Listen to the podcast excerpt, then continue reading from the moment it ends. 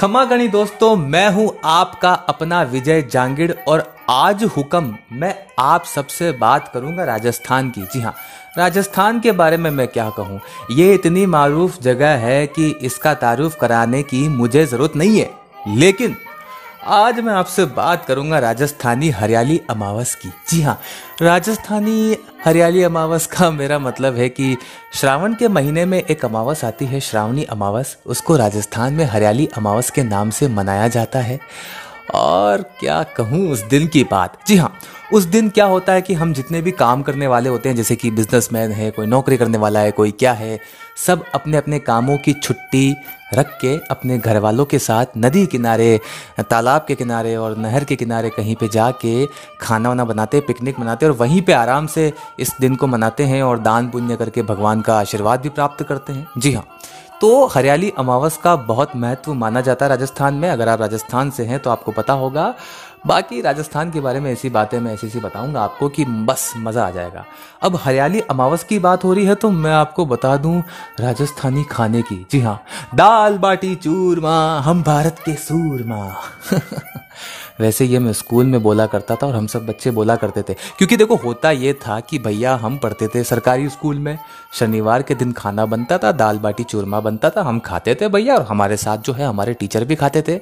तो भैया हुक्म आप सबको नमस्ते नमस्ते करते करते मैं आपको बताता हूँ कि राजस्थानी खाना दाल बाटी चूरमा आप सब, अगर आप में से कोई राजस्थान आया होगा, कभी आपने खाई भी होगी ढाबे पे, होटल पे तो कुछ हद तक आपने दाल बाटी का लुत्फ नहीं उठाया। जी हाँ कुछ हद तक नहीं, बहुत हद तक।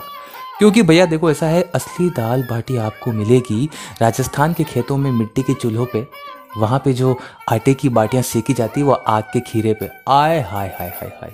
देसी घी में फिर उन बाटियों को डुबोया जाता है, उसके बाद दाल के साथ परोसा जाता है।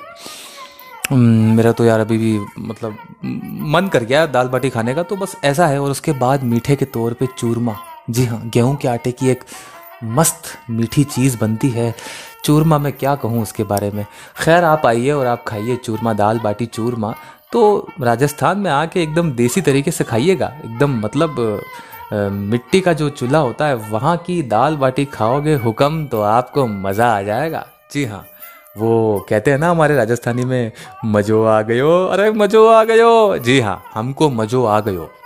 जी हाँ अभी जब खाने की बात हो रही है तो मैं खीर पूरी दाल की भी बात कर लेता हूँ, भगवान का नाम लेकर। खीर पूरी दाल भैया ये भी बड़ा मारूफ व्यंजन है, यानी कि बड़ा फ़ेमस क्विजीन है।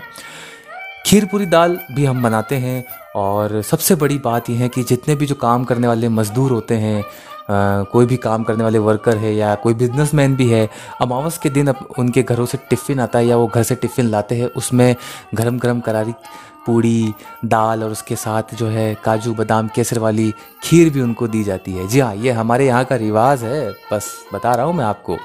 तो वैसे खीर को याद रख के मुझे राहत इंदौरी साहब का एक शेर याद आ रहा है। चलिए मैं आपके सामने अर्ज़ कर ही देता हूँ। तो भैया, अर्ज़ किया है वैसे उनके शेर की दो आखिर की लाइनें हैं। तो अर्ज़ किया है, उसकी याद आई है सांसों। गौर कीजिएगा, ये शेर बोलते समय मेरे सामने खीर है। तो खीर को ध्यान में रखकर अर्ज़ करता हूँ, उसकी याद आई है सांसों। आहिस्ता चलो, उसकी याद आई है सांसों। आहिस्ता चलो, धड़कनों से भी इबादत में खलल पड़ता है। अभी आप लोग सोच रहे होंगे यार कि खीर के पीछे कोई इतना दीवाना होता है? बिल्कुल होता है भैया, मैं होता हूँ और आप आइए राजस्थान, आप राजस्थानी खीर खाइए, आपको मज़ा आ जाएगा भाई गॉड तो हुक्म ऐसी ऐसी चीज़ें हैं, हुक्म दाल बाटी खाइए और कहिए मज़ो आ गयो, और खीर खाइए और कहिए मज़ो आ गयो।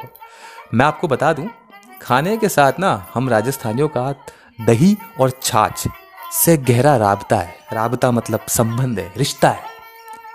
क्या कहूँ उसके बारे में? तो भैया, जब भी आप आइए खाना खाइए, लेकिन खाने के बाद हम बिना छाछ के उठते नहीं है। जी हाँ दाल बाटी हम जब भी खाते हैं या कोई भी खाना खाते हैं हम राजस्थान में, गर्मियों के दिनों में तो भैया, दही और छाछ। छाछ के बिना हमारा खाना हमेशा अधूरा है और मैं भैया, छाछ के पीछे बहुत पागल हूँ। जी हाँ मैं बहुत छाछ पीता हूँ यार। और पीनी भी चाहिए यार। अच्छा भी होता है। बाकी आप राजस्थान आइए, दाल बाटी चूरमा खाइए और खीर खाइए और क्या क्या खाइए। बाकी आपकी और हमारी बात तो होती रहेगी। आपस की बात, खम्मा गणी हुक्म टेक केयर